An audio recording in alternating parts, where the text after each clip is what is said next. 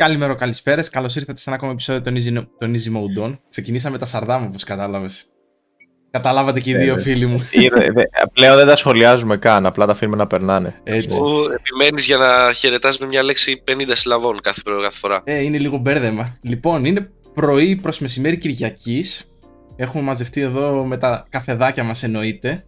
Γιατί δεν έχει και πολλή ώρα που ξυπνήσαμε φυσικά. Και είπαμε να κάνουμε ένα ωραιότατο επεισόδιο να, καλη... να καλημεροκαλισπερίσω. Βασικά για, για μας είναι καλημέρα, οπότε να καλημερίσω... Γιατί; Θέλει να το λέει. Πες ένα γεια βρε Χριστιανέ μου, πες ένα γεια, γεια. Ε, Τι κάνετε; Καλημέρα σας κύριοι. Καλημέρα, καλησπέρα. Άστο, ε, Μετανιώνω που το είπα, που το, το, το, το είπα για πλάκα τη μέρα. Λοιπόν, θα σας πιάσω με αλφαβητική σειρά. Τόσο. Καλημερίζω τον κύριο Νικόλα Ράπτη. Εν τω μεταξύ τώρα είναι μεσημέρι, πρέπει να πεις καλησπέρα.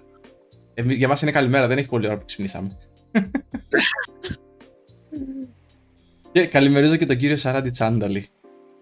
Καλησπέρα. Καλά ξεκινάει αυτό το επεισόδιο. Καλά καθένας ό,τι θέλει, ρε. Ξεκινάμε πάρα πολύ καλά. Φωτιά είμαστε. Φωτιά είμαστε. Κύριοι, τι κάνετε;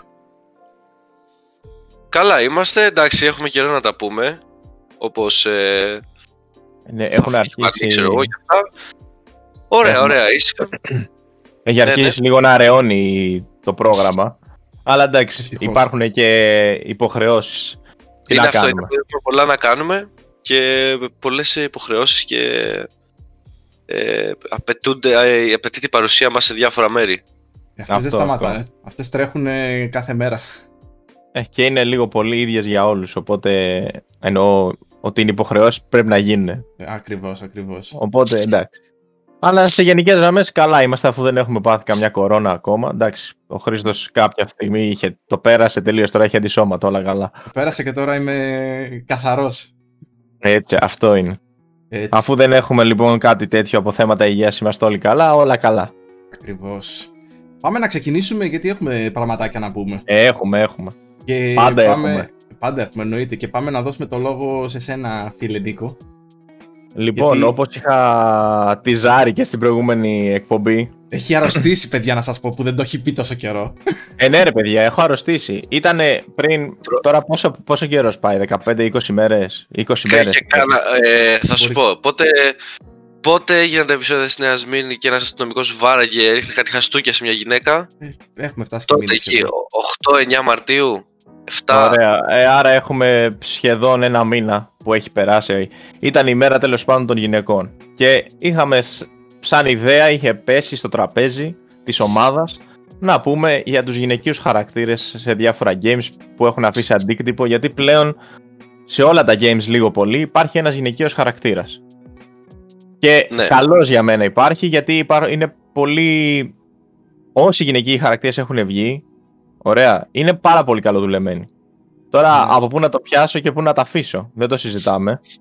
Και έχουν και τεράστιο αντίκτυπο στα, στα παιχνίδια στα οποία συμμετέχουν ή έχουν πρωταγωνιστικό ρόλο. Προφανώς, άμα είναι πρωταγωνίστες, θα έχουν αντίκτυπο. Εννοείται.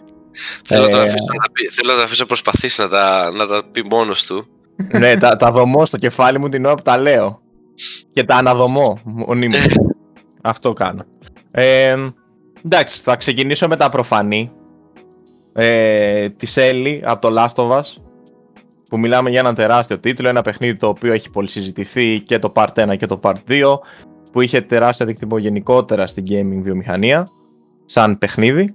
Ε, η Ellie που είναι ο βασικός πρωταγωνιστής αυτής της σειράς είναι, ένας, είναι μια χαρακτήρας η οποία είναι ομοφιλόφιλη ωστόσο αλλά ο καθένας... Έχει και μια σημασία ας πούμε εντάξει προφανώς και θα υπάρχουν πολλές γυναικ... πολλοί γυναικοί χαρακτήρες, όπως έχει πολλοί αντρικοί, ας πούμε, ναι. στο gaming. Απλά υπάρχουν και κάποιοι χαρακτήρες, παιδί μου, οι οποίοι έχουν αφήσει το στίγμα τους. Ε, μιλάμε για αυτούς τους γυναικείους χαρακτήρες που μπορεί να μας έρχονται σήμερα στο μυαλό και συγκεκριμένα η Έλλη έχει και μια σημασία και το ότι είναι γυναίκα. Πέρα από το σαν χαρακτήρα ή το ότι έχει κάνει το ρόλο της στο παιχνίδι και αυτά. Και για κάποια πράγματα κοινωνικά, ρε παιδί μου, του σήμερα. Ναι. Έχει κάποια σημασία σαν χαρακτήρα. Η Έλλη, η Έλλη νομίζω ότι είναι από τους χαρακτήρες που ξεχωρίζουν στην, στην ε, σημερινή βιομηχανία του gaming. Δηλαδή στην πιο σύγχρονη, ναι, ναι. παιδί μου, κατάλαβες. Ναι, ναι, σίγουρα. Ναι, και δεν θα μπορούσε να υπάρξει πιο παλιά έτσι με τόσο. Ναι. Δηλαδή, δηλαδή πιο παλιά. Ε, σαν, σαν προσωπικότητα, ρε παιδί μου, επειδή ήταν, ήταν πολύ αμφιλεγόμενη και ο, ο τρόπος, ας πούμε, γενικότερα που την παρουσίασε το παιχνίδι. Ακριβώς. Και μας εισήγαγε, ας πούμε, και, στη, και στη σεξουαλικότητά της, αλλά και γενικότερα σε έναν χαρακτήρα λίγο πιο. πιο επαναστατικό. Ναι. Ναι. Ε, ναι, αυτό ναι, κάποια, ναι. μπορεί, μπορεί ε, πιο παλιά να μην περνούσε. Δηλαδή να υπήρχαν μεγάλη θύελα αντιδράσεων. Ενώ τώρα ας ναι, πούμε ναι. ήταν πολύ πιο. Και, είναι... καλό, και καλός και ήταν έτσι. Πιο ναι, είναι αποτέλεσμα νομίζω... μιας ε, ε, ε, εξέλιξης καλής, ρε παιδί μου, στην οτροπία. Ότι βγήκε ένας χαρακτήρας σαν την, σαν την Έλλη, ξέρω εγώ. Νομίζω να, αν ρωτούσες και τους περισσότερους ε, σχετικά με το πιο παλιό κομμάτι του gaming, θα σου έλεγαν σίγουρα τη Lara Croft. Ξεκάθαρα.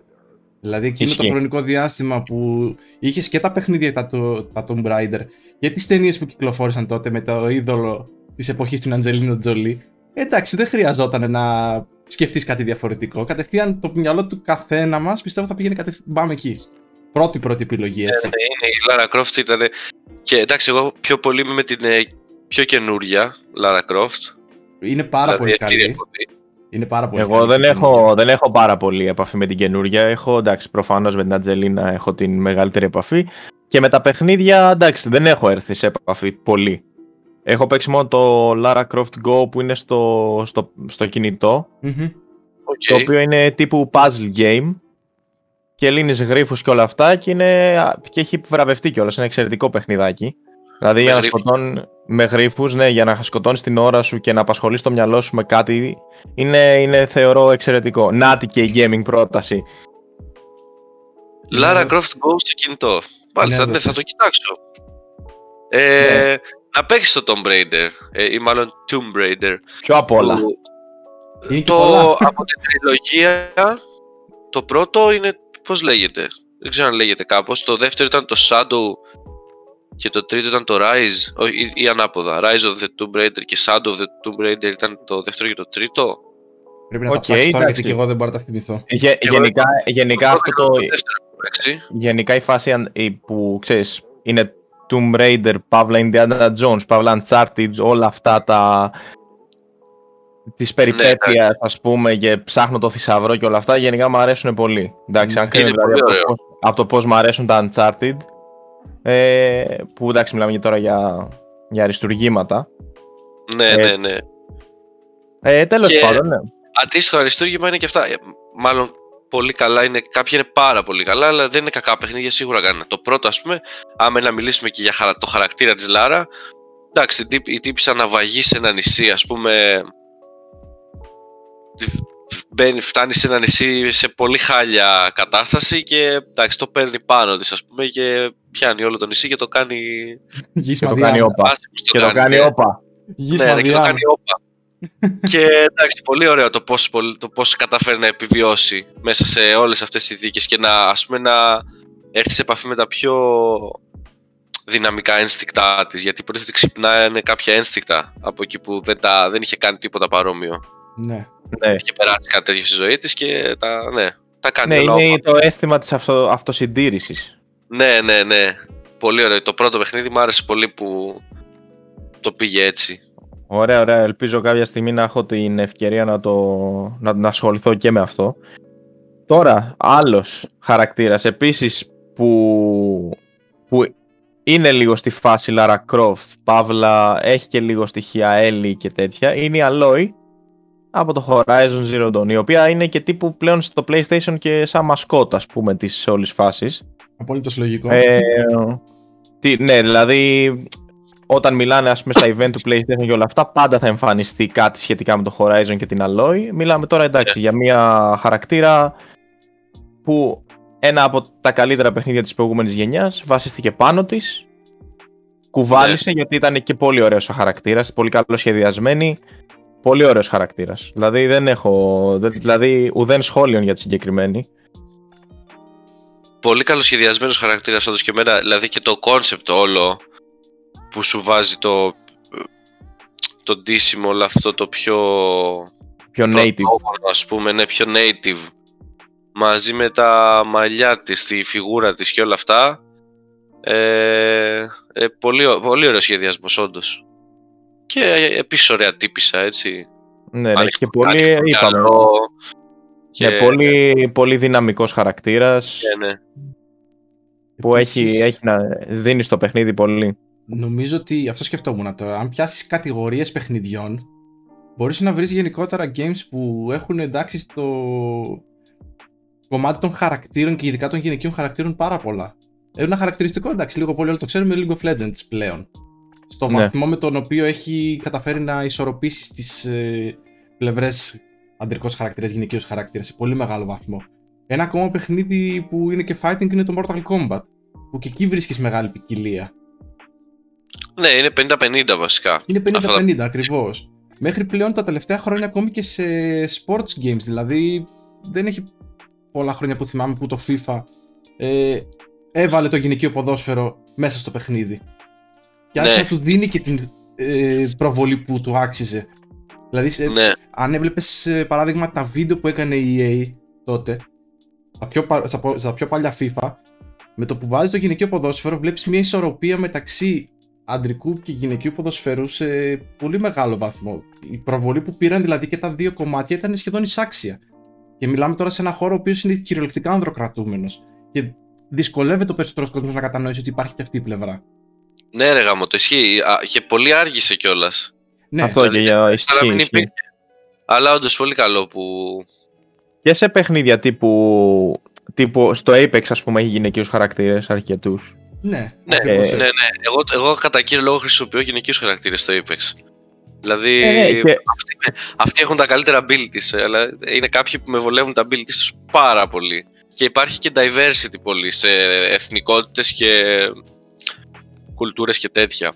Αυτό είναι πάρα πολύ ωραίο να ναι, συμβαίνει. Ναι, εντάξει, είναι προς τα Δίνει μια άλλη... Τώρα, τώρα πια. Δι... Δίνει ένα χρωματισμό, ρε παιδί μου, στο, στο παιχνίδι άλλο. Ναι, ναι. Πέρα από το ότι είναι ένα, ένα κλασικό Battle Royale, πέρα από αυτό. Ε, αλλά το αντίστοιχα, ας πούμε, νομίζω κινείται και το, και το Genshin. Και το Genshin Impact. Έχει πάρα πολλούς γυναικείους χαρακτήρες. Οι πιο δυνατοί χαρακτήρες, ας πούμε, που μπορεί να τύχεις, ας πούμε, στο παιχνίδι να παίξεις, είναι, είναι γυναίκες. Ναι. Κατά βάση, ρε παιδί μου. Είναι γυναικοί χαρακτήρες που έχουν πολύ δυνατά abilities. Γενικά είναι, έχουν, είναι πολύ καλοί από πολλές απόψεις. Και είναι και fun to play. Παραδόξως, ναι. και για abilities, νομίζω ειδικά στο League of Legends οι γυναικοί χαρακτήρες είναι οι πιο OP champions που θα παίξεις μέσα στο παιχνίδι, overpowered δηλαδή, παρά από ότι κάποιοι άλλοι συγκεκριμένοι αντρικοί χαρακτήρες. Ε, ναι, εντάξει, εξαρτάται τώρα βέβαια, γιατί οι περισσότεροι γυναικοί χαρακτήρες και όλα στο LoL, άμα, αν θυμάμαι καλά, θέλουν και skill. Τώρα δεν μπορώ να θυμηθώ κάποιον. Α, πέρα από τη Yumi, που είναι γάτα, και ναι. δεν χρειάζεται κάποιο ιδιαίτερο skill, ένα δάχτυλο πρέπει να έχεις στο χέρι σου. ένα δάχτυλο, ε, μην τα έχεις τα υπόλοιπα. Και, και απλά μπορεί να παίξεις. Ναι, το έχεις ξαναπεί αυτό το πράγμα. Πρέπει να σου έχει. Εντάξει, τώρα έχω, έχω, καιρό, έχω, απέχω καιρό από το League of Legends και έχω βρει την υγειά μου, δεν είναι κάτι. ναι. Ε, δεν είναι κάτι. Όλα καλά, όλα καλά. Εντάξει, να, ναι, ναι, να σημειώσουμε κάτι, κάτι πολύ σημαντικό. Τώρα μου ήρθε, φλασιά. Ρε φίλε, το Zelda. Το Zelda όλο το, το story αυτού του παιχνιδιού γυρίζει γύρω από μια γυναίκα. Ναι.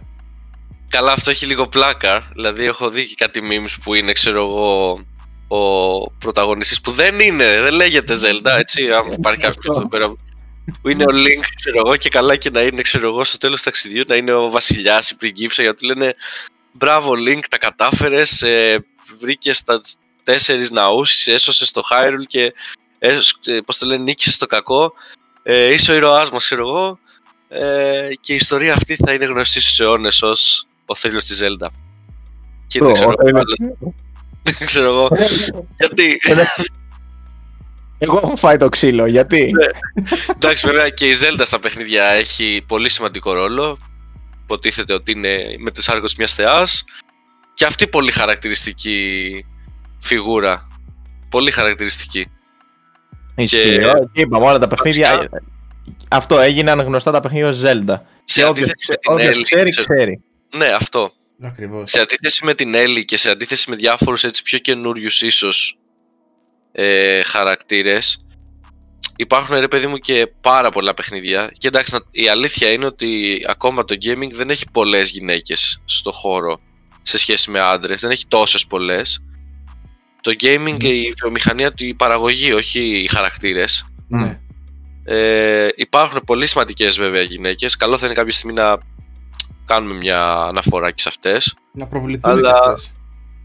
Ναι, αλλά επειδή φτιάχνεται κυρίως από άντρες σε μεγάλο βαθμό, βλέπω ότι τίνει συχνά να οι γυναίκες να είναι εξειδανικευμένες, ξέρω εγώ, Ναι. σε, σε μεγάλο βαθμό. Καλά και οι άντρες, αλλά εντάξει, ας πούμε η Zelda είναι μια τέλεια φιγούρα, δηλαδή είναι με τεσσάρκος θεάς. Ναι. Πάντα είναι δηλαδή καλή, ε, α, α, α, έχει αρετές ξέρω εγώ και τέτοια και πολλές γυναίκες είναι έτσι σε, σε video games. Το καλό είναι πλέον ότι αρχίζουμε σιγά σιγά και το εντάσσουμε σαν κάτι πολύ απολύτως φυσιολογικό. Δηλαδή, ε, το, Ναι. αυτό που μου έρχεται στο μυαλό είναι το κατευθείαν τώρα που είναι και παιχνίδι το οποίο το έπαιξα, το control, το οποίο είναι καθαρά γυναικείος ο χαρακτήρας. Δεν βλέπεις μέσα. Βλέπεις ρε παιδί μου αντρικούς χαρακτήρες στο περιβάλλον του χω- του χώρου, αλλά η όλη ιστορία εξελίσσεται πάνω σε ένα γυναικείο χαρακτήρα. Ναι, που δεν κάθεσαι να ασχοληθείς κιόλας. Δηλαδή, απλά είναι γυναίκα και δεν έχει κάποια σημασία για το ναι, παιχνίδι. ακριβώς, ακριβώς. Απλά είναι γυναίκα. Αυτό είναι ωραίο, ισχύει. Και Και πλέον το αρχίζει control, και το video. φαίνεται φυσιολογικό ρε παιδί μου, ακόμη και στα δικά μας τα μάτια. Δηλαδή και το, το βλέπεις απολύτως φυσιολογικό που δεν υπήρχε. Δεν υπήρχε αυτό το πράγμα τα προηγούμενα Ναι, χρόνια. Που, είναι- που είναι κιόλας έτσι φυσιολογικό, δεν Εννοείται το ότι είναι. συζητάμε. Εννοείται ότι. Και, Ναι, ναι. και, και εγώ να σα πω την αλήθεια, πολλές φορές εξαρτάται από το παιχνίδι βέβαια και το τι όραμα έχει ο δημιουργός. Αλλά πολλές φορές προτιμώ ας πούμε το όταν υπάρχει γυναικείος χαρακτήρας ε, σαν main χαρακτήρας. Ναι, σε πολλά του πάει πάρα πολύ. Ισχύει. Αυτό, ε, ας πούμε ένα τέτοιο παιχνίδι είναι το Hellblade Μμμ. Άνα, μπράβο, ναι. που έχει, που έχει τη Senua που είναι ο main χαρακτήρας, όλα γυρίζουν γύρω από αυτήν ε, και εντάξει, τι, τι να πει κανείς ας πούμε και για την ηθοποιία της ε, συγκεκριμένης κοπέλας και Ναι, παιδιά, γε- η γιαγιά. Έχουμε και γιαγιά στο πλάνο τώρα. Η καλύτερη, η καλύτερη είναι. η καλύτερη είναι. Ναι, βέβαια. Οπότε περιμένετε μισό λεπτό, συνεχίστε εσείς, πείτε εσείς για τη Senua. ναι, ναι, όχι, εντάξει. Ε, Μπορώ- Κοίταξε, εγώ θυμάμαι και ένα άλλο ακόμα χαρακτηριστικό παιχνίδι. Που και αυτό έτυχε να το παίξω. Το Assassin's Creed. Ήταν Οκ. ένα, ένα παιχνίδι το οποίο είχε ρε παιδί μου δύο επιλογές. Είχε και τον. Ε, Πώς το λέγανε τώρα, τον πρωταγωνιστή, δεν τον θυμάμαι. Θυμάμαι την Κασάνδρα. Κόρισε το μυαλό μου τώρα. Ποιο είναι αυτό το Brotherhood Το, που έχει. το Odyssey, το Odyssey. Α, το... Α, ναι, το Odyssey. Με την που είχε την Κασάνδρα. και- Κασάνδρα και τον. Κόρισε το μυαλό μου τώρα. Δεν Τον μπορώ να άλλο. θυμηθώ τον πρωταγωνιστή. Αλεξιό. Τον Αλέξιο, άνα μπράβο. Η Κασάνδρα και ο Αλέξιος. Και σου δίνει την επιλογή το παιχνίδι να επιλέξεις και τους δύο χαρακτήρες, αν θέλεις να παίξεις. Είτε με τον Καλά, ένα ναι, είτε με τον άλλο. Το να κάνεις μια επιλογή στο gender είναι κάτι το οποίο ήρθε, έχει έρθει αρκετό καιρό και εντάξει, έτσι πρέπει να είναι. Πώς, πώς, ε, πώς βλέπεις εσύ το χαρακτήρα μες στο παιχνίδι; Και ένα ακόμα χαρακτηριστικό παράδειγμα είναι επίσης το Sims. Εντάξει, μιλάμε τώρα για ένα παιχνίδι το οποίο έχει εντάξει τους γυναικείους χαρακτήρες και όχι μόνο από πολύ παλιά. Ναι, εντάξει, το Sims είναι εντάξει, ναι. Είναι ένα παιχνίδι, ρε παιδί μου, λίγο ιδιαίτερο. Δεν, το, δεν θα το ακούσεις πολύ συχνά, αλλά νομίζω ότι ήταν από τα πρώτα πρώτα μαζί με το Tomb Raider που το πέρασαν μέσα ως ε, κάτι πολύ φυσιολογικό, ρε παιδί μου. Δηλαδή το είχαν μέσα, μπαμ, πάρτο. Νομίζω ότι εντάξει, οι γυναικοί χαρακτήρες σε... και σαν main δεν είναι κάτι πολύ πολύ καινούριο. Ε, εγώ πιο... Δηλαδή ας πούμε και το Metroid, εντάξει, η Samus, Samus Aran, Ναι. γυναικείος χαρακτήρας είναι. Δεν είναι ε, πολύ παλιό παιχνίδι και κλασικό και αγαπημένο. Δεν είναι ότι είναι τόσο σπάνιο. Και η Ιαπωνία ας πούμε με τα JRPG, εντάξει, πάντα υπήρχαν ε, Αλλά η Ιαπωνία ήταν. παρά η χαρακτήρα. Καλά το πώς αντιμετωπίζει βέβαια το θέμα η Ιαπωνία είναι λίγο, είναι λίγο δικό της ε, τέτοιο. Εμέ, είναι πιο πολύ το, το θέμα του πώς παρουσιάζεται μια γυναίκα α- σε, στα, στα video games και το πώς ας πούμε σιγά σιγά εξερευνούνται πιο σωστά κάποιες ε, πτυχές. Δηλαδή, Ναι. αυτό που είπε και ο Νικόλας με την Έλλη και με... Είναι κάτι που ήρθε, ε, έχει έρθει πλέον. Δεν, δεν θα ήταν παλιά. Ξέρεις τι, πλέον είναι όπως, καλό. όπως αρχίζουν μέσα στην κοινωνία μας κάποια πράγματα να τα περνάμε ως απολύτως φυσιολογικά και που υπήρχαν και παλιότερα απλά δεν είναι- παίρναν την προβολή που τους άξιζε κάποια ε, φαινόμενα όπως ε, η ομοφιλοφιλία και κάποια επιπλέον ε, πράγματα τα οποία σιγά σιγά αρχίζουν και τα πράγματα Είναι στα παιχνίδια. διάφορα. Δηλαδή βλέπεις, σου δίνουν την επιλογή να επιλέξεις τι θα είναι ο χαρακτήρας σου. Το οποίο δεν Ναι, υπήρχε και το... Αν προσπαθούσε να το περάσει στο μυαλό κάποιου, σου φαινόταν πολύ, του φαινόταν πολύ περίεργο, που δεν ήταν εν τέλει. Ναι, Ήταν το είναι Cyberpunk απολύτως έχει φυσιολογικό. επιλογές, υπάρχει και το Cyberpunk Ακριβώς. ακόμα. Ε, δίνει επιλογή σε πολύ, έχει μεγάλη ποικιλία στο πώς θα είναι ο, ο χαρακτήρας σου. Και έτσι για- αναφορικά, ε, να πω και εγώ έτσι μερικές που μου έχουν μείνει από τα λίγα παιχνίδια που έχω παίξει, πιο πολύ προς Ιαπωνία, ξέρω εγώ, Nier Automata 2B Ναι. και στο που έπαιξα πρόσφατα. Εντάξει, πολύ χαρακτηριστικές φιγούρες. Γαμώ το σενάριο, συμμετέχουν μέσα αυτοί οι χαρακτήρες μαζί με τον Ines, ξέρω εγώ, έναν αντρικό χαρακτήρα και εντάξει, πολύ ωραίοι χαρακτήρες και ωραίος σχεδιασμός. Final Fantasy 7 Remake, Final Fantasy 7 βασικά, που το περιμένω να έρθει στο Xbox. Aerith Tifa, πολύ, χα- και αυτές είναι πάντα στα top των charts σε, σε ποιες είναι οι αγαπημένες female characters από, από πάρα πολλούς. να μιλήσουμε για τους γυναικείους χαρακτήρες στο Witcher, ναι. οι οποίες εντάξει, σε, σε δυσκόλεψαν για το ποια θα... Όχι απλά σε δυσκόλεψαν, σου βγάλαν ψυχή. Όλη την ψυχή στην πήραν από μέσα. ναι, ναι, ναι. Ε, τι άλλο, τι άλλο. Τη Σέιμου την είπαμε, Νικόλα, δεν ξέρω αν την άκουσες. Όχι, Από το όχι, με- δεν, ε, δεν, δεν άκουσα. Ήμουνα λίγο απόν για λίγα λεπτά. Από Ναι, εκεί ναι. το... Ωραία. Σέιμου του Metroid, που εντάξει, σημαίνει ότι έχουμε main characters γυναικείους πολύ καιρό. Ναι, και στο Gears of War έχει νομίζω μια Ναι, ε, γυναίκα Ναι, ναι. που είναι πολύ... Στο Η- Gears 5, μπράβο. Ναι, Δεν είναι η θυμάμαι κόρη τώρα. του πρωταγωνιστή, δεν τη θυμάμαι. Ωραία τύψα κι αυτή. Αυτό, πολύ ωραία. Πολύ τύψη. ωραία τύψα. Ε, αλλά δεν το θυμάμαι πολύ καλά. Προσπαθώ να θυμηθώ τώρα τίποτα παιχνίδια τα οποία μπήκε, ήταν ξέρω εγώ γυναίκα η main, σαν την Αλόη, σαν την Λάρα ξέρω εγώ, που μπήκε και το πήρε πάνω της. Δηλαδή τύπου ε, τα έκανε όλα... Τώρα δεν μου έρχονται πάρα πολλά. Και Σίγουρα στο Final Fantasy έχουμε, δεν ξέρω αν το αναφέρατε, που έχουμε Ναι, ναι, τη- Aerith, πολύ- Tifa, Αναφέραμε. πολύ, πολύ... Στο Final Fantasy τουλάχιστον το 7 που, έπαιζα, που έπαιξα εγώ τις είχα κάνει και ε, τις είχα και καλές παίκτρες τις συγκεκριμένες Μμ. πέρα από ότι είναι οι αγαπημένες του κοινού τις είχα και πολύ Ισχύει. δυνατές παίκτρες δηλαδή η Aerith ε, ήταν πολύ χρήσιμη στη μάχη Νομίζω ότι πρέπει Θυμάμαι κάποια και στιγμή- στο, και στο Dynamic Theme που είχε το PlayStation ας πούμε για το Final Fantasy 7 ε, σαν main, το main χαρακτήρα που είχε δεν είχε τον, τον Cloud, είχε, το, Ναι, είχε μωρέ. την κοπελίτσα με το, με το άσπρο. Ποια είναι αυτή; η Που τύπη φοράει με ένα τα άσπρο χάδια που φοράει ένα, ένα, Ένα, t-shirt, άσπρο, ένα t-shirt άσπρο, μπλουζάκι με η μαύρα Tifa. μαλλιά. η Tifa Αυτή. Αυτή, Αυτή νομίζω και- είναι πιο αγαπημένη. Ναι, ρε, αυτή ποιος και κλάουν στα main. τώρα. Αυτό, τίποτα. Αυτός δεν έχει και τα ψυχολογικά του. Δε. Αυτές οι δύο κάνουν όλο το παιχνίδι. Νομίζω ότι κάποια στιγμή πρέπει να κάνουμε ένα επεισόδιο αφιερωμένο μόνο σε αυτό το θέμα και να ξεκινήσουμε να πιάσουμε κατηγορίες και να μην σταματάμε. Ε, καλά, κοίτα, όσο σκεφτόμαστε να ξέρεις, δηλαδή Μας θα το... Μας έρχονται, δηλαδή και στο, στο Assassin's Creed, ας πούμε, η Cassandra, στο Αυτό. Odyssey. Το είπε, το είπε. Και Το για αναφέραμε στη- κιόλας που ήταν σαν αυτό, επιλογή. δηλαδή, από το Syndicate που βγήκε που είχε μόνο, γυ- μόνο γυναικείο χαρακτήρα, Μμμ. μετά σε πήγανε στη φάση του μπορείς να διαλέξεις πλέον.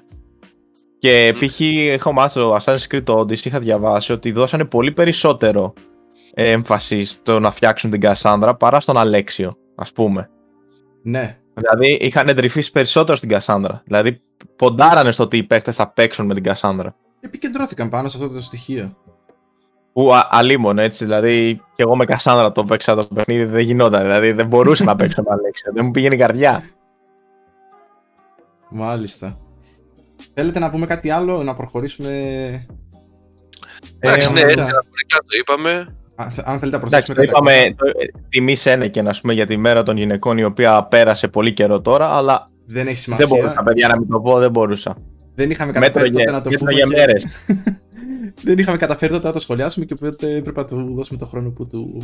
Γενικά το γυναικείο θα έχετε καταλάβει ότι στη Suzy Dawn αρέσει πάρα πολύ το στοιχείο γυναίκα στο gaming. Ό,τι έχει να κάνει με γυναίκα και gaming. Είμαστε πολύ φαν. είμαστε μέσα και είμαστε πολύ φαν. Είμαστε μέσα ακριβώς. Ωραία. Εντάξει, τώρα πάμε σε κάποια πραγματάκια λίγο πιο Εντάξει, δεν είναι τόσο ενδιαφέροντα όσο οι γυναικοί χαρακτήρες στο gaming, αλλά έχουν και αυτά ένα ενδιαφέρον. Πιο κομμάτι, Αρχικά πιο πολύ κομμάτι επικαιρότητας θα είναι. Ναι, αυτό. Ε, ότι ανακοινώθηκε το Summer Game Fest, το οποίο είναι σαν ας πούμε επέκταση της E3, ε, αλλά θα γίνει κανονικά ε, μέσα στον Ιούνιο. Είναι ξεχωριστό event και ανακοινώθηκε ότι θα γίνει μέσα στον Ιούνιο. Ε, και η E3 αυτή καθ' αυτή, η οποία ανακοινώθηκε ότι θα γίνει κανονικά ε, και θα γίνει σε φάση digital, όλα θα είναι digital και θα είναι free, θα είναι ένα free event για όλους. Θα μπορεί δηλαδή οποιοδήποτε τις ώρες της E3 να μπει σε, στο stream κανονικά να δει. Τώρα δεν ξέρουμε ακόμα κατά πόσο η 3 θα είναι 100% digital και η παρουσία του κόσμου θα είναι μόνο μέσω streaming υπηρεσιών ή αν θα έχει και κάποια φυσική παρουσία ίσως σε κάποιους δημοσιογράφους, κάποια τέτοια πράγματα που καλύπτουν επικαιρότητα σχετικά με τέτοια θέματα. Ε, αυτά με τα δύο event τα οποία εντάξει, θα έρθουν μέσα στο, μέσα στο καλοκαίρι. Πιθανόν Δεν έχουμε... αυτό που εικάζω εγώ είναι ότι θα δοθεί δυνατότητα σε κάποιους συγκεκριμένους δημοσιογράφους από κάθε χώρα να έχουν φυσική παρουσία εκεί πέρα για να καλύψουν κάποια γεγονότα. Ενδεχομένως, ναι. Δηλαδή, τώρα υπο, υπολογίζω ότι μιας και η κατάσταση με την πανδημία και όλα αυτά έχει αρχίσει λίγο, λίγο και ψηλοελέγχεται και έχουν αρχίσει και εμβολιασμοί και μέχρι το ναι. καλοκαίρι θα έχει εμβολιαστεί και ακόμα περισσότερος κόσμος κτλ. κτλ. Ενδέχεται όντως να δοθεί άδεια σε κάποιους ανθρώπους, ε, δημοσιογράφους, να πάνε να καλύψουν, να, να είναι από κοντά και να δουν το όλο event. Α, δηλαδή θα γίνει, ας πούμε, θα φιλοξενηθεί κάπου, θα υπάρχουν περιπτεράκια και θα μπορείς να τη δεις digital. Τύπου... Νομίζω, νομί, νομίζω πως ναι, γενικά δεν έχουν, ανακα... δεν έχουν αποκαλύψει ε, λεπτομέρειες για το πώς θα γίνει, τι έχουν στη, στο νου τους, ας πούμε, γενικά για το στήσιμο. Το μόνο το οποίο διέρευσε ήταν αυτό, ότι θα γίνει digital και θα είναι free για όλους. Δηλαδή, επειδή έχουμε δει ότι πολλά events ας πούμε, γίνονται στο ίντερνετ πλέον, ναι. αλλά πληρώνει εισιτήριο. Νομίζω περιμένουν οι δηλαδή, περισσότεροι. Συναυλίες και τέτοια και stand-up comedy και όλα αυτά. Πληρώνει εισιτήριο για να τα δει στο ίντερνετ πλέον. Νομίζω οι περισσότεροι θα πατήσουν πάνω στο πώς θα καλυφθούν τα Oscar, γιατί θεωρώ ότι από εκεί θα πάρουν έμπνευση. Είναι στην ουσία το πρώτο μεγάλο event του πλανήτη που θα γίνει διαδικτυακά. Επομένως, είναι τώρα, τον Απρίλιο αυτό, έτσι. Είναι τέλη Απριλίου, ακριβώς. Είναι πολύ κοντά. Επομένως πιστεύω ότι θα πατήσουν κάπως πάνω σε αυτό το κομμάτι. Σίγουρα και τα επόμενα τα event είναι λίγο πιο μεταχρονικά, οπότε κάπως έχουν βελτιωθεί και τα πράγματα. Και να δούμε από εκεί πώς θα, τα, θα καταφέρουν να τα καλύψουν, γιατί μιλάμε για τους χώρους στους οποίους ε, βρίσκονται, το καθένα έχει ξεχωριστή σημασία. Ναι, ναι, ισχύει. Βέβαια τα Oscar είναι και διαφορετικού στυλ event. Δηλαδή είναι, έχει καλεσμένους, δηλαδή δεν είναι περιπτεράκια και booths ναι. και φορά μέρη που ο ναι. καθένας παρουσιάζει τα δικά του. Οπότε. Δηλαδή δεν μπαίνει κόσμος στα Όσκαρ και κάνει βόλτες όπω. Εντάξει, είναι εκλεκτή καλεσμένη, αλλά πάντα υπήρχε γενικότερα παρασκήνιο από πίσω. Ναι, ναι, εντάξει, ισχύει. Θα δείξει, ναι, ναι πάντως να, το, να δουλέψει γιατί γενικά υπήρχε μια ανησυχία για το τώρα με όλα αυτά, αν είναι αφορμή να τα βγάλουν, να μην ασχολούνται και πολύ οι εταιρείες με φεστιβάλ και με διάφορες τέτοιες εκθέσεις. Είναι Ότι και καλά ε, λογικό κιόλας να τα σκέφτονται γιατί είμαστε ακόμα σε μια περίεργη κατάσταση. Με την ναι, ναι. Αλλά είναι ωραία αυτά, ωραία. Είναι ωραία αυτά και περιμένουμε να τα δούμε. Περιμένουμε κι εμείς να τα δούμε. Ε, ναι, και γενικά είπαν ότι θα γίνουν αυτά, βέβαια χωρίς να νερεί ότι θα γίνουν και τα αντίστοιχα events ε, από Microsoft, Sony ε, ναι. και τα λοιπά, που θα γινόντουσαν ούτως ή άλλως αλλά θα γίνουν και σαν ξεχωριστά αυτά. Δηλαδή θα γίνει το Summer Game Fest, θα γίνει η E3, αλλά ξεχωριστά η κάθε εταιρεία θα κάνει σίγουρα κάτι. Άντε να δούμε γιατί ανακοινώσεις θα έχουμε μέσα στο. Εγώ δεν πιστεύω ότι θα δούμε κάτι εξαιρετικά καινούριο ας πούμε που δεν έχουμε δει μέχρι στιγμής στα μέχρι τώρα events. Εντάξει, μπορεί να δούμε λίγα παραπάνω πλά, πλάνα ας πούμε από το Elden Ring, Ναι. λέω εγώ. Ε, ναι, σίγουρα θα δούμε κάτι παραπάνω από Elden Ring. Να δούμε κάνα Zelda Breath of the Θα Wild. δούμε. Θα μ' άρεσε, ας πούμε. Ναι, Γιατί- μπορεί, μπορεί να δούμε κάνα τέτοιο, καμιά τέτοια ανακοίνωση. Εκεί Ναι. πιστεύω ότι η Nintendo θα... Δηλαδή σε E3 και Summer Game Fest λογικά άμα κάνει κάτι Να, πάει, 38. να, να πετάξει δηλαδή τα, Η βόμβα της. τις βόμβες της με ε, τα καινούργια τα Switch και όλα αυτά που λένε που- οι φήμες Οι έχουν φήμες- αρχίσει. Και όσο πλησιάζουμε οι φήμες θα, θα οργιάζουν. Ένα ακόμα Ναι, ναι. περισσότερο. Καλά, και σίγουρα, σίγουρα. Έχει να γίνει ένας ε, μικρός χαμούλης εκείνο το χρονικό διάστημα. Ναι, ναι, να έχουμε κάνα τέτοιο νέο. Τι άλλα, Elden Ring. Θα τα δούμε, θα τα δούμε, περιμένουμε.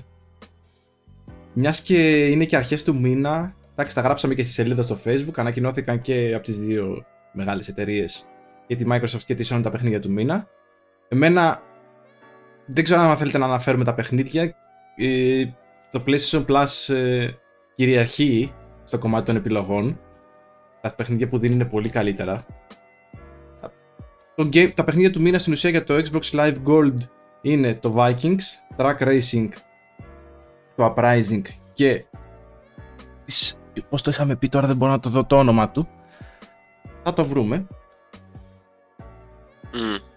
ψιλοαδιάφορα να πω την αλήθεια δεν μου κάνανε δηλαδή κάποια αίσθηση κάτι να πεις οκ Ου. δώσαμε ρε παιδί μου εντάξει Εντάξει, το Gold είναι πιο light κατάσταση για το Xbox. Δεν είναι κάτι.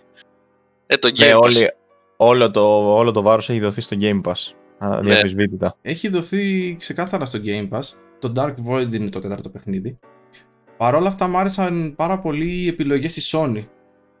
Δηλαδή ε, και το Oddworld που θεωρώ ότι είναι το πιο σημαντικό στην ουσία σαν επιλογή παιχνίδι που έχει κάνει η Sony αυτό το διάστημα για το μήνα Απρίλιο, όπως και το Days Gone. Μου άρεσαν πάρα πολύ σαν επιλογές και τέταρτο, τρίτο παιχνίδι είναι το Zombie Army 4 αλλά είναι κάποια παιχνίδια τα οποία για μένα τουλάχιστον είναι πολύ καλύτερες επιλογές σε σύγκριση με τα αντίστοιχα της Microsoft.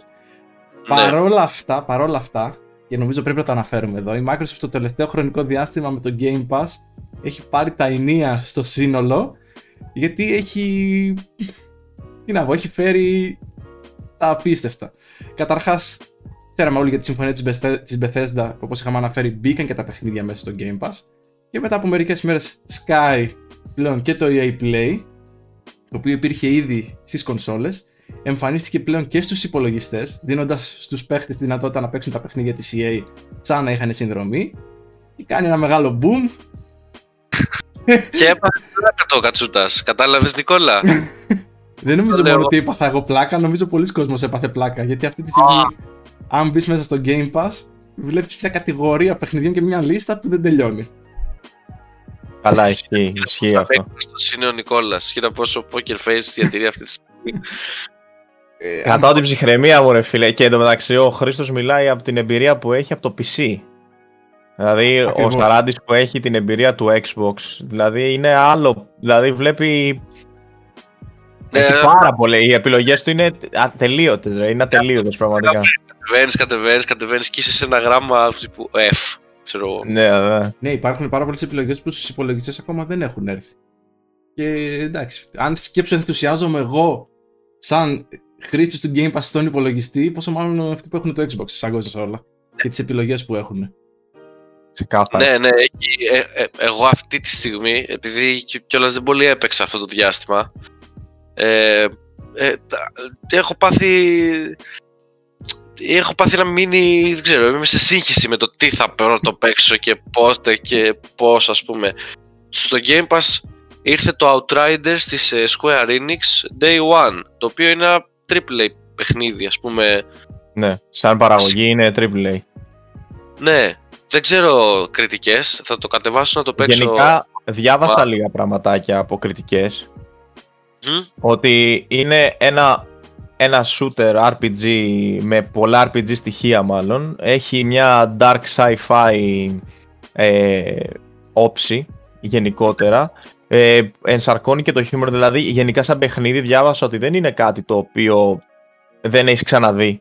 Δεν κάνει, δεν, δηλαδή, αλλά παίρνει στοιχεία από διάφορα είδη και τα, και τα ενώνει με τέτοιο που σου προσπαθεί να σου βγάλει κάτι καινούριο. Έχει και μέσα στοιχεία πολλά με χιούμορ. Δηλαδή, εγώ όταν το είχα δει στο reveal που είχε γίνει το... Πότε είχε γίνει να δεις; Νομίζω κάποια στιγμή το Γενάρη, αν δεν κάνω λάθος, ε, είσαι showcase της Microsoft ή της Sony, γιατί είναι σε όλες τις κονσόλες. Ναι, ναι, μόνο... ο publisher. Ε... Ναι, publisher Square Enix και είναι παντού σε όλες τις κονσόλες. Τώρα, τελευταία, όσο πηγαίναμε πιο κοντά στο release, υπήρχαν και άλλες πληροφορίες και άλλες πληροφορίες. Κάπου θα το είδες σίγουρα σε διάφορα. Ναι, ναι, δε, σε ένα από τα δύο showcase θυμάμαι το είχα δει. Τέλος πάντων, το θέμα είναι ότι αυτό που είχα δει, εμένα τουλάχιστον για co-op mode, ας πούμε και τα λοιπά, ε, μου φάνηκε πάρα πολύ ωραίο. Δηλαδή, σαν αισθητική και όλα αυτά. Έβγαζε και αισθητική ε, Final Fantasy.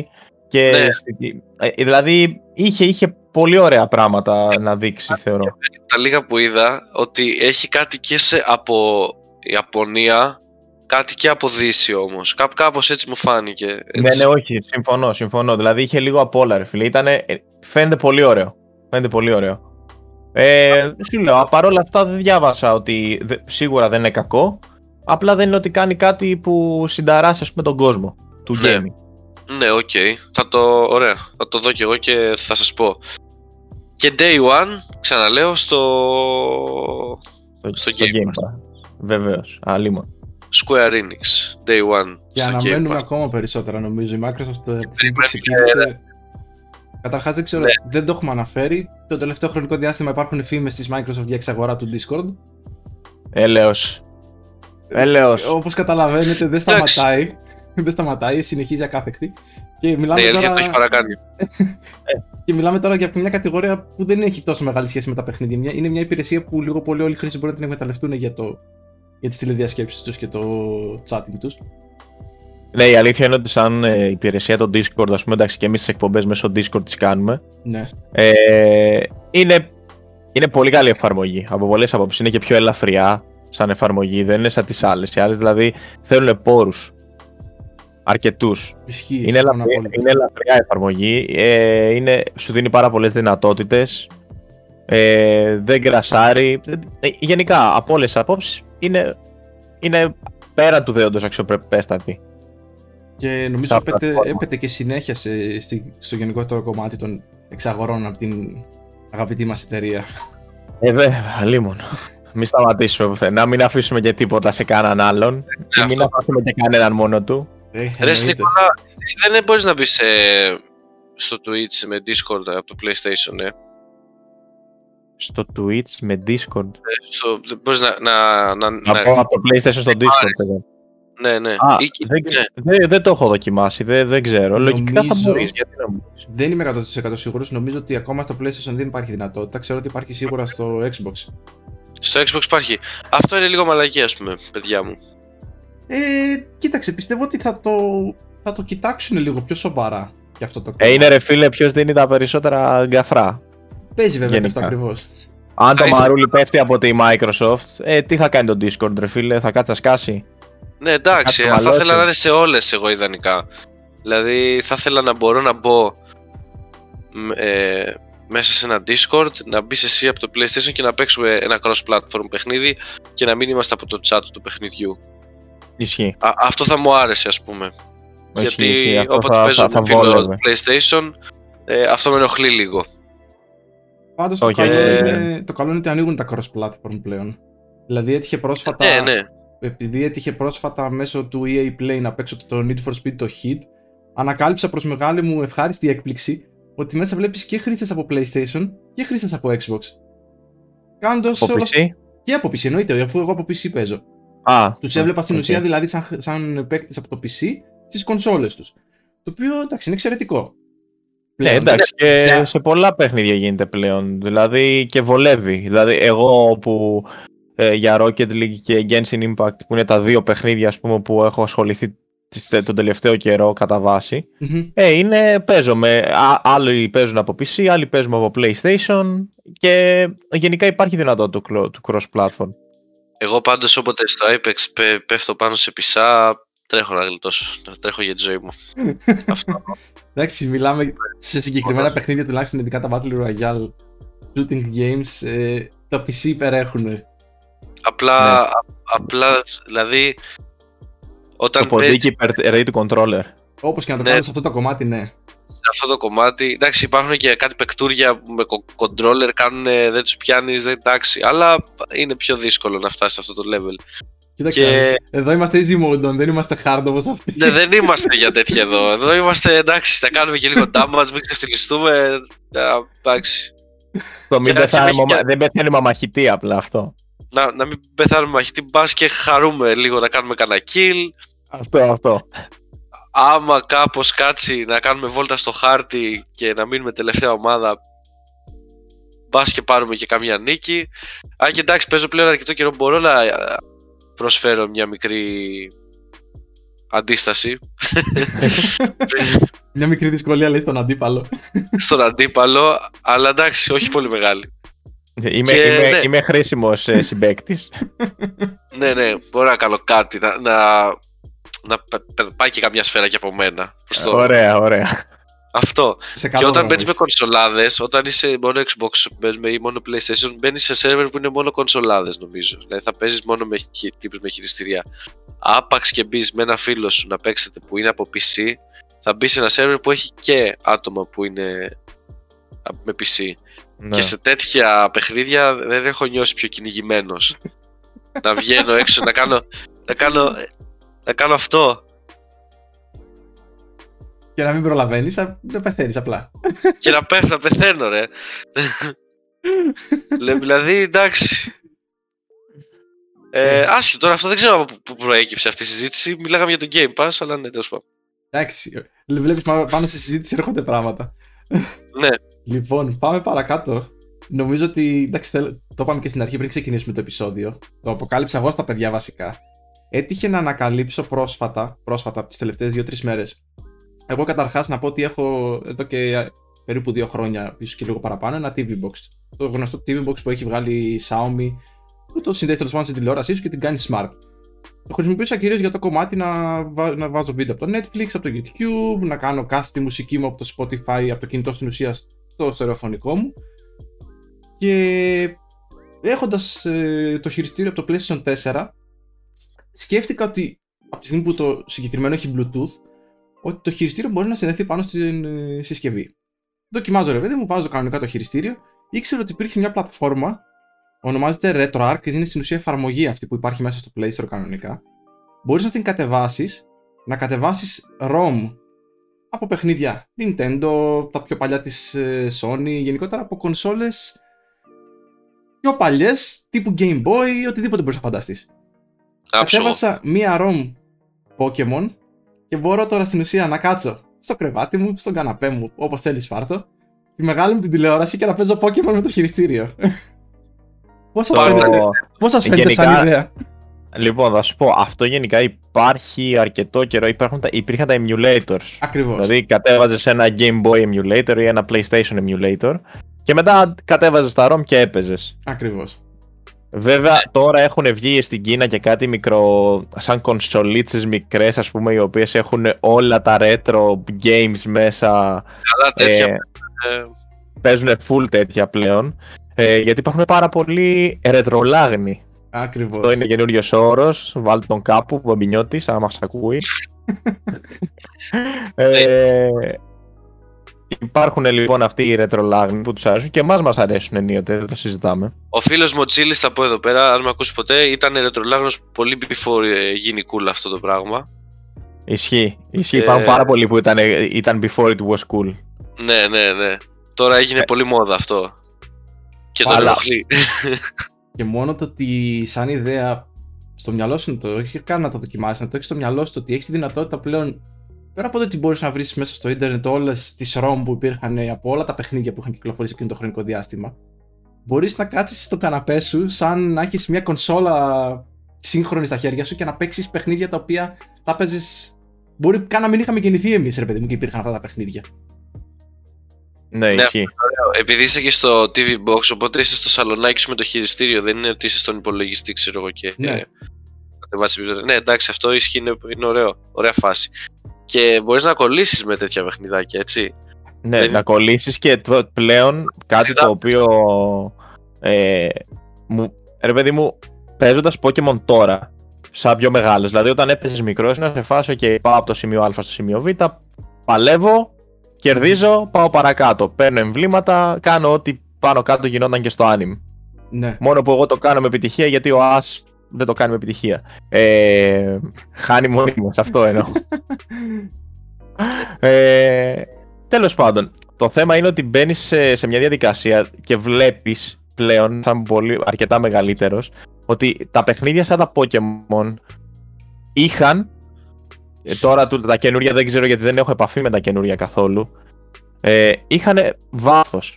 Ενώ ναι. μπορείς να διαβάσεις πάρα πολύ για το πώς να δυναμώσεις κάποια Pokemon ανάλογα με το τι θέλεις να σου προσφέρει ας πούμε, το κάθε Pokemon ανάλογα με την ταχύτητα που θες να έχει, τη, ε, την άμυνα, ξέρω εγώ, την ταχύτητα επίθεσης, ταχύτητα άμυνας. Ε, γενικότερα υπάρχουν, υπάρχει μια πληθώρα πραγμάτων που μπορείς να κάνεις στα Pokémon. Ότι κάποια Pokémon, άμα τους έδινες περισσότερο protein, ας πούμε, ή ψευδάργυρο ή κάτι τέτοιο που τα έπαιρνες αυτά τα πράγματα και τα αγόραζες, μπορούν εξέλιξή τους να τροποποιηθεί ανάλογα με το τι τα ταΐζεις. Μ' αρέσει πολύ που τα ανακάλυψε αυτά ο Νικόλας το 2021 στα, στην ηλικία των 25 χρονών, έτσι. Α, δεν τα ανακάλυψα τώρα. Δεν τα ανακάλυψα Είναι όλη η παιδική μας ηλικία αυτά. Ρε φίλε, ναι, όχι, δεν τα ανακάλυψα τώρα. Απλά όταν άρχισα ξέρεις, να τα αντιλαμβάνομαι πόσο βάθος ναι, έχουν αυτά τα πράγματα. Ήμουν, αρκε... ήμουν αρκετά μεγαλύτερος. Είχα σταματήσει πλέον να παίζω στο Game Boy ναι, Pokemon. Ναι, ναι, ναι. Και ήμουν σε φάση, μαλά, κοίτα να δεις ας πούμε πόσο βάθος τελικά είχαν τα Pokemon που δεν, δεν, το, δεν το αντιλαμβάνεις όταν είσαι μικρός, φίλε. Γιατί δεν σ' αρέσουν ναι. οι εικονίτες, σ' αρέσουν οι επιθέσεις μέχρι εκεί. Ναι. ναι σ' αρέσουν ναι, τα Pokémon γενικά σαν εικόνα. Και μιλάμε τώρα για παιχνίδια δεκαετίας ε, 90, έτσι. Εντάξει, παιχνίδια τα οποία τρέχουν από πολύ παλιά και είναι σε ένα στυλ. Δηλαδή, ναι, το Pokemon. διαφορετικό από αυτό που είχαμε συνηθίσει. Ναι, ναι, ναι. Εγώ θα τσιμπήσω καμιά Sword ή Shield για το για το Switch, λογικά, αυτό το διάστημα. Δει, έχω δει τώρα, έχει πάρει ο αδερφός μου, δεν θυμάμαι ποια είναι, ποια έχει.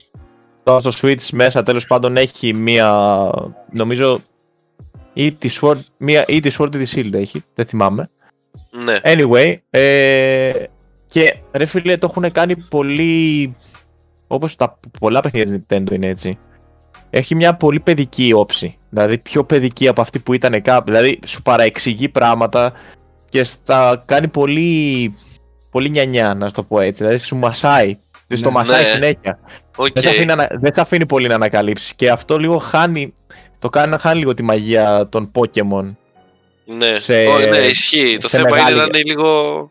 Ναι, αυτό να το ανακαλύψεις και λίγο μόνος σου, ρε παιδί μου. Εντάξει, ναι, μεν να σου δίνουν στοιχεία οι NPCs όπως γινότανε και στα προηγούμενα, αλλά σ' άφηνε λίγο ρε παιδί μου να παίξεις και με τον κόσμο να το ανακαλύψεις μόνος σου, να τριφτεί. Δηλαδή, κολούσες σε ένα σημείο και μπορεί να ήσουν κολλημένος εκεί. Θυμάμαι εγώ, υπήρχαν φορές μέσα στις σπηλιές που έχουν τα Pokémon. Κολούσα μέρες, δηλαδή δεν μπορούσα να βγω. Ναι. Μέρες. Ναι, ναι, ναι, ναι. Εντάξει, ακραίο να μην μπορείς να βγεις μέρες. Αλλά... Στραγκλάρι, ρε φίλε. Είχε αυτό το ναι. θέμα του struggling. Αυτές που δεν είχαν ναι, φως, ναι. άμα δεν είχε το flash για να ανοίξει το τέτοιο, Αυτές ήταν θάνατος, ε. ποτέ, ποτέ, ποτέ. Πάντως, το έκανα new game. Ήταν εκεί και έκανα new game. Πάντως, ε, όσοι ειδικά έχουν πιο σύγχρονες κονσόλες και τα χειριστήριά τους μπορούν να συνδεθούν πάνω στο κινητό, επειδή στην ουσία το είναι πλατφόρμα Android στην οποία πατάει πάνω αυτή η εφαρμογή, μπορεί πολύ εύκολα να την κατεβάσουν στο κινητό τους, να κατεβάσουν ναι, μια ROM και να κάνουν μια handheld κονσολίτσα με το κινητό τους. Ακριβώς. Ναι, δεν είναι ναι, ανάγκη ούτε, ούτε, ούτε, Game Boy ούτε τίποτα. Πλέον με τα κινητά μπορούμε να κάνουμε τα πάντα. Την οποία εννοείται ότι μπορεί μαζί σου στα ταξίδια σου, στις εκδρομές σου, να κάτσεις να παίξεις να περάσεις ωραία. Και, και, να, μην, και να, μην, να, να κολλήσεις εκεί με τα Pokémon, ξέρω εγώ. εσύ, εσύ παίζεις τη Sapphire, είπε. Δοκίμασα την Emerald. Α, την Emerald. Emerald ναι. Και μπήκα στην Emerald. Ήταν πάνω στις δοκιμές που έκανα, παιδί μου. Ήταν μια που δοκίμασα τα Pokémon. Κατέβασα Crash Bandicoot, το πρώτο Crash Bandicoot που είχε κυκλοφορήσει στο PS1 Ω, καλτήλα. Καλτήλα ναι. απίστευτη. Εντάξει, τώρα στο Crash Bandicoot, ποιο Pokemon πήρες για starter; Ε. Ακόμα είμαι στην αρχή αρχή, δεν, δεν πρόλαβα να παίξω πολύ, δεν αφιέρωσα πάρα πολύ. Δεν πήρες Pokemon, πάνω... δεν, δεν διάλεξες Pokemon. Starter. Δεν μπήκα το καν, πρώτο Pokemon. δηλαδή όπως μπήκα στο παιχνίδι, σήμερα νομίζω θα κάτσω να αφιερώσω το χρόνο για να παίξω παραπάνω. Μπήκα στο παιχνίδι απλά για να δω τι παίζει. Ήταν πάνω στις δοκιμές Ναι, που έκανα ναι. τα games που δοκίμαζα πάνω με την εφαρμογή να δω πώς λειτουργεί. Ναι, ναι, ναι. Αλλά και μόνο σαν Οκ. ιδέα το ότι μπορείς να κάτσεις να παίξεις. εντάξει, είναι, είναι απίστευτο. Ναι, είναι, είναι ωραία φάση αυτή. Με το πόσο εύκολα μπορείς να βάλεις ρέτρο παιχνίδια στο οπουδήποτε. Νομίζω σήμερα Νοσταλγία. πάντως ε, θα κάτσω να παίξω λίγο, να πάρω και Pokemon να σας πω στην επόμενη εκπομπή ποιο πήρα. Εντάξει. Μ' άρεσε πολύ αυτές η, αυτή η γενιά. Ήταν νομίζω Ήταν η τελευταία που με, πε- με πιάσε παιδί. Εμένα αυτή, εγώ έπαιξα αυτή, έπαιξα και την επόμενη, Pearl και Diamond. Ναι. Ενώ ε, δεν έπαιξα εις βάθος, ασχολήθηκα ρε παιδί μου, ήξερα περίπου τι παίζει.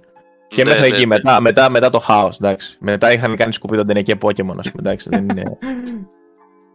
Ναι, ισχύει. Μετά το Ναι. λίγο το... το παρακάνανε, δηλαδή ήμουν σε φάση υπερβολή, παιδιά, υπερβολή. ναι. Υπερβολή. Μετά επίσης είχαν, δεν ξέρω αν έχετε δει το meme, ας πούμε, που είναι το Mewtwo και λέει κάποτε ήταν, ήταν, ήταν κάτι, ξέρω εγώ, το να είσαι θρελικό Pokemon. Και πλέον κάθε, όποια πέτρα και ασικό στα καινούργια Pokemon είναι θρελικά, όλα. Ναι, έχει πολλά θρηλυκά. Στο... Μέχρι και την εκεί αυτές Ruby, Safari και αυτά. Βέβαια, εντάξει, άλλες γιατί τις έχω παίξει κιόλας πολύ για να ξέρω. Δεν τις έχω δει δηλαδή. Αλλά είχε φασάρα για να πιάσει τα θρηλυκά που είχε στην... Ναι ρε φίλε, σε, σε, σε έβαζε σε, μέ- σε ένα τρυπάκι τελείως, τελείως διαφορετικό. Δηλαδή σε φάση τώρα πάω να πιάσω θρελικό. Ωραία. Έπρεπε να βρεις που είναι η σπηλιά του, που έπρεπε να έχεις και συγκεκριμένες επιθέσεις μαζί. Α πούμε, για να πάω στο Rayquaza, θυμάμαι, έπρεπε να έχεις το γρήγορο το ποδηλατάκι για να κάνεις τα. Ναι, για να μην έχει- πέσεις μες τρύπες. ναι, να ναι, κάνεις ναι, τα έχει zigzag το τα γρήγορο, γρήγορα. γρήγορο ή το BMX, ανάλογα με το ποιο που να πας που. Τα Red Ice, Reggie Rock, Reggie Steel ήταν άστα να πάνε. Αυτά, αυτά εντάξει, άμα δεν στα έλεγε κάποιος, δεν τα έβρισες ποτέ. Εμένα μου τα έβρισα. έπανε. Ποτέ, ρε, Ναι. ποτέ.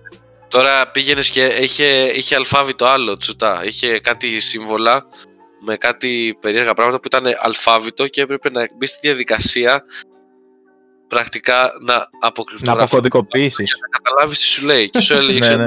κάνε dig, κάνε flash εδώ. Και μόνο έτσι. Που αυτό εντωμεταξύ το αλφάβητο το είχε, το είχε στα βιβλιαράκια μες στην κασέτα. Φαντάσου. Α, Που- όντως. ναι, ναι, φίλε, που άμα επειδή σαν μικρός και δεν σε ένοιαζε, τα πέταγες στα κουτάκια, ναι, ναι, ναι. πέταγες και το βιβλιαράκι αυτό, φυλάκια. Γεια σας. Και δεν είχες Ποτέ, και ρε, ίντερνετ ποτέ. τότε για να τα βρεις; Αυτό. Έπρεπε κάποιος να το έχει κρατήσει, να το έχει διαβάσει και να σου πει εκεί θα κάνεις αυτό. Ξέρω Ναι. εγώ, π.χ. για να βρεις ένα, δεν θυμάμαι ποιο από τα τρία. Έπρεπε να έχεις ένα συνδυασμό Pokémon στην Ναι. εξάδα σου. Ναι, και σε, συ- μπορεί και σε συγκεκριμένες θέσεις, αν θυμάμαι καλά. Ναι, ναι, ναι. Δηλαδή, Μπορεί και να κρατάγανε και κάποιο αντικείμενο. αυτό, δηλαδή. είναι, αυτό είναι που λέω για το βάθος του παιχνιδιού. Ναι, ναι, ναι. Είχε και Εντάξει. το άλλο που πήγαινε στο διάστημα. Το.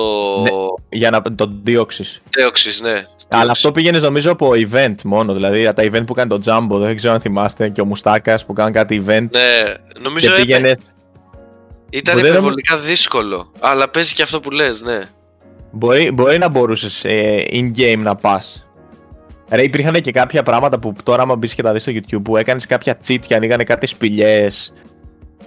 Τύπου και είχαν μέσα κάποιο θρηλυκό από Ναι, το ναι. πουθενά. Και σου σε φάση, όπα ρε, τα έχετε φτιάξει αυτά τα πράγματα μέσα στο game, ας πούμε. Δηλαδή, ποιος Και θα όμως. τα ανακαλύψει μόνος του; Και όμως. Φίλε, ήταν Ναι. τρε- είναι τρελό, είναι τρελό. Έχουν, εντάξει, προφανώς τώρα το team που έχει δουλέψει πίσω από αυτό μπορεί στο πλαίσιο των γραφικών και όλα αυτά και του, πε- της δημιουργίας ενός περιβάλλοντος επειδή ήταν με beat να μην ήταν, ε, πώς το λένε, ήταν με pixel όλη η φάση οπότε να μην είναι κάτι το εξαιρετικά δύσκολο αλλά το, το βάθος όλων αυτών του, των gameplay μηχανισμών που υπήρχαν μέσα στο παιχνίδι ρε φίλε εντάξει απίστευτο, πραγματικά απίστευτο Ναι, ναι, ναι. Ισχύει. Ωραία πράγματα. Nintendo ρε. Nintendo ρε μουνιά. Ωραία πράγματα. Πάμε και σε Now Playing. Ναι, πάμε. Να Δεν πούμε ξέρω αν και τι έχετε- παίζουμε. Α, εγώ τα ανέφερα λίγο πριν, οπότε πείτε εσείς και μετά ξαναλέω εγώ. Ωραία. Οκ. Να πάρω εγώ σειρά. Πες. Ναι, ναι, ναι, ναι. Ωραία. Εγώ εντάξει δεν έχω κάτι τρελό. Έγραψα και πρόσφατα ένα μικρό άρθρο στη σελίδα στο facebook. Έχω καεί στο Need for Speed Heat. μιλάμε. εντάξει, μου είχε αφήσει πολύ θετικές εντυπώσεις στο συγκεκριμένο παιχνίδι. Καταρχάς, ηχητικά είναι άρτιο. Έχει εξαιρετικό ηχητικό αποτέλεσμα και στο περιβάλλον και στο κομμάτι της μουσικής. Βέβαια λίγο η μουσική νομίζω μετά από ένα σημείο σε κουράζει γιατί η ποικιλία των κομματιών δεν είναι πολύ μεγάλη και καταλήγεις να ακούς τα ίδια και τα ίδια. Αλλά Ναι. εντάξει, αυτό είναι κάτι το οποίο θα μπορούσαν σίγουρα να το κάνουν πολύ καλύτερα. Παρόλα αυτά, ηχητικά στο κομμάτι των κινητήρων, το πώς ε, ακούς τους ήχους από το περιβάλλον, τα υπόλοιπα αυτοκίνητα, παιδιά έχω πάθει πλάκα. Και επειδή γενικότερα έχω επαφή με το χώρο του racing αρκετά χρόνια, ε, έχω εντυπωσιαστεί πάρα πολύ. Εντάξει, είναι ένα παιχνίδι arcade, δεν θα σε εκπλήξει για το simulation κομμάτι. Μιλάμε, κάνεις πράγματα τα οποία στην πραγματική ζωή και σε ένα παιχνίδι simulation δεν πρόκειται να τα κάνεις. Τώρα έχεις φύγει εκτός δρόμου, εκτός παιχνιδιού τελείως. Αλλά ε, μου άφησε πολύ καλές εντυπώσεις. Εντάξει, είναι ένα παιχνίδι του 19 βέβαια. Πάμε δύο χρόνια πίσω όταν κυκλοφόρησε το συγκεκριμένο. Εντάξει, πρόσφατα. Αλλά ήταν αυτό που έγραψα κιόλας ότι μου φέρνει πάρα πολύ σε ένα σύγχρονο Need for Speed Underground. Σου δίνει δηλαδή αυτή την αίσθηση, παίρνοντας εννοείται και κομμάτια από τα τελευταία Most Wanted που είχαν κυκλοφορήσει, με, βάζοντας μέσα δηλαδή και το στοιχείο της αστυνομίας και της καταδίωξης και κάνουν μια πολύ ωραία συνταγή. Ωραία. Πολύ θετικές Εγώ το, εντυπώσεις. το τελευταίο Need for Speed που έχω παίξει είναι το. Έπαιξα, α, έχω παίξει το Carbon και μετά έπαιξα το Pro Street. Και στο Pro Street σταμάτησα γιατί μου βγήκαν τα μάτια με αυτό που είδα. Ε, ήταν άθλιο. Το κατά την Project άποψή ήταν, μου. ένα, ήταν κακό για μένα, ναι, όντως. Ήταν πολύ κακό παιδιά το Pro Street. Εντάξει, είχε και καλά πήγαν να το νο- να νομιμοποιήσουν το ίδιο. Δηλαδή αυτό που έκανε το παιχνίδι προσπαθούσαν να το κάνουν νόμιμο. Δηλαδή τους παράνομους αγώνες να τους κάνουν νόμιμο. Δηλαδή μου σε φάση τι, τι, γιατί. Το Project Γιατί το, το, το, το, main, το main concept του παιχνιδιού είναι οι παράνομοι αγώνες, ας πούμε, με κολοφτιαγμένα αμάξια, ας πούμε. Γιατί μου το αλλάζεις, ας πούμε, και προσπαθά να μου το κάνεις επίσημες κόντρες. Προσπάθησαν Legal εκείνο το χρονικό διάστημα στην ουσία με το Prostate και τα Shift, τα Need for Speed Shift που κυκλοφόρησαν, να Πόσα περάσουν έχεις; μία. Είναι πάρα πολλά. άμα- Πάνω από 10 σίγουρα. Πάνω από 10 Ναι, είναι σίγουρα πάρα Need for πολλά, είναι Speed. πάρα πολλά.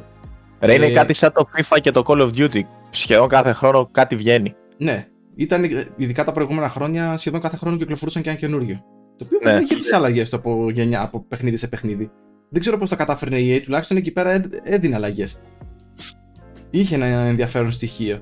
Αλλά ήταν εκείνο το χρονικό διάστημα που είχαν προσπαθήσει να το κάνουν πιο simulation. Μμ, Το πέτυχαν και δεν το πέτυχαν και εννοείται ότι στα τελευταία παιχνίδια γύρισα καθαρά στο arcade γιατί τα Need for Speed ήταν ένα arcade game. Ωραία. Οπότε σου έκανε το, το χείρ αρκετά. Μου έκανε πολύ, θετε- πολύ μεγάλο κλικ και που μου άφησε πολύ θετικές εντυπώσεις. Να πω την αλήθεια. Τέλεια, τέλεια. Ωραία, ωραία. Ε, εγώ Apex παίζω. Αυτό Ε, είναι. Έτσι.